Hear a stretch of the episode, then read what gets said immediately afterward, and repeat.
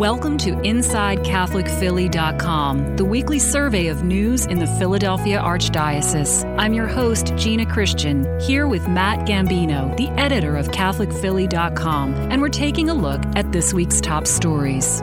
Thanks so much for spending a few moments with us today here at CatholicPhilly.com. I'm your host, Gina Christian, here with our editor, Matt Gambino. Great to have you with us. Hello again, Gina. We're also delighted to have Kenneth Cavera in the studio with us. Kenneth is a seminarian at St. Charles Borromeo Seminary in Wynnewood, Pennsylvania, where he's in his second year of theological studies, and he's studying under Father Thomas Daly, who is the John Cardinal Foley Chair of Homiletics and Social Communications at St. Charles Borromeo. And Father Daly, for for our attentive listeners, is also one of our regulars on this podcast. And in fact, he's here with us now, somewhere out in the studio audience. So we welcome Father Daly and, of course, Kenneth. And as we continue our Lenten journey, Kenneth is here to share with us his takeaway from the gospel for the second Sunday of Lent. So, Kenneth, welcome. Thank you so much, Gina. Thank you for having me. So, before we dive into the gospel, where are you from, Kenneth? I'm from West Chester. My home parish is St. Agnes. Great. So, we had Austin here last week, who is also from Chester County. So, we've got the country crew here. There are a lot of good things going on out in Chester County. Beautiful country out there. Yes, it is. Beautiful. Well, welcome. We're glad to have you here. So let's see how the Spirit speaks to us in Scripture this week. Matt, what's the gospel passage for this Sunday? The passage is taken from the Gospel of Luke in the ninth chapter, and it's the story of the transfiguration of Jesus. Jesus is transformed on the mountain, and there Jesus is speaking with the prophets, and they're talking about his exodus in Jerusalem that will be coming. At one point, Peter speaks up, and a cloud comes, and it's God saying, uh,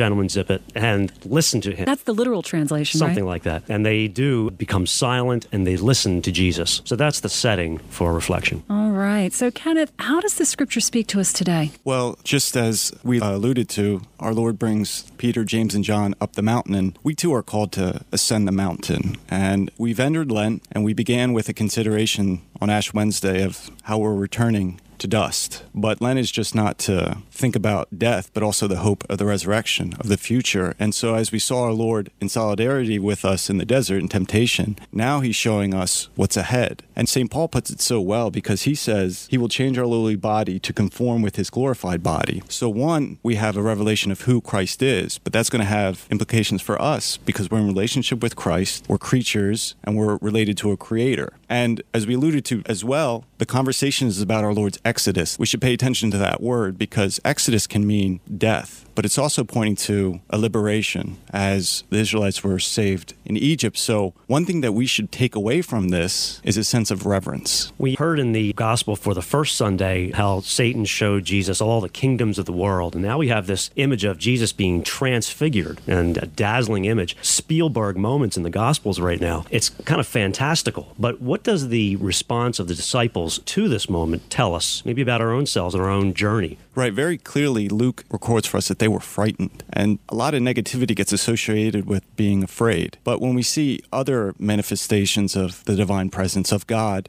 the natural reaction is to be afraid because one thing we see our own unworthiness, as Peter sees, but we also see how small we are, right, in the presence of something so pure, so beautiful. And it's hard for us now today because we don't necessarily see that presence, but we do come into contact with the Lord, with divine presence when we come across His Word and also the sacrament of the Eucharist. And so our response is one of reverence. And reverence doesn't mean only the externals. In fact, that can be problematic, but it can also inspire others. There's a great story from Thomas Merton in his autobiography, The Seven Storey Mountain, and it recounts how when he was kind of drifting and searching, he came across a church in Manhattan, Corpus Christi, and he was struck by all the people gathered there in reverence, in quiet before Mass. So Perhaps in this Lent, we're focusing on prayer, almsgiving, and fasting. But in our prayer, we can think about how am I receptive to what is taking place in Mass? How am I listening to the Word? How am I approaching the altar for communion? Because just as St. Peter felt unworthy, he was afraid, we also exclaim, Lord, I'm not worthy to receive you, but only say the word and I shall be healed. So the good news there is that our Lord wants us to come and wants us to be transformed by him in a different way than the transfiguration but in a real, tangible, sensible way as we receive communion each time we attend Mass. And that's something, that sense of reverence that I think is so badly needed. There's a terribly jaded tone. You had mentioned Spielberg. We're so used to visual effects and special effects, and we almost take it for granted. How do we get people reconnected with that who may be so jaded and may not see the tremendous mystery and incomprehensibility that is God? And it is not something that will just happen. We have to work for it. So, one, I think we just have to make a distinction that reverence isn't waiting for something, but it's going towards something. And we can enter into reverence, honestly, by occasions of silence where we can find them. That might be in a commute to work, that might be extra effort in attending Mass with an understanding that what is taking place here is transformative. So, just the interior intention, start there. And then I think gradually we move into more of an interior disposition that can receive what is being spoken to us in the liturgy of the Word, and then what we receive in the liturgy of the Eucharist. I find it interesting that reliance on silence, which is really how our passage in the Gospel ends disciples being silent. And so trying to find that period of silence in your day or throughout the day, if you can, how important that may be. Amen.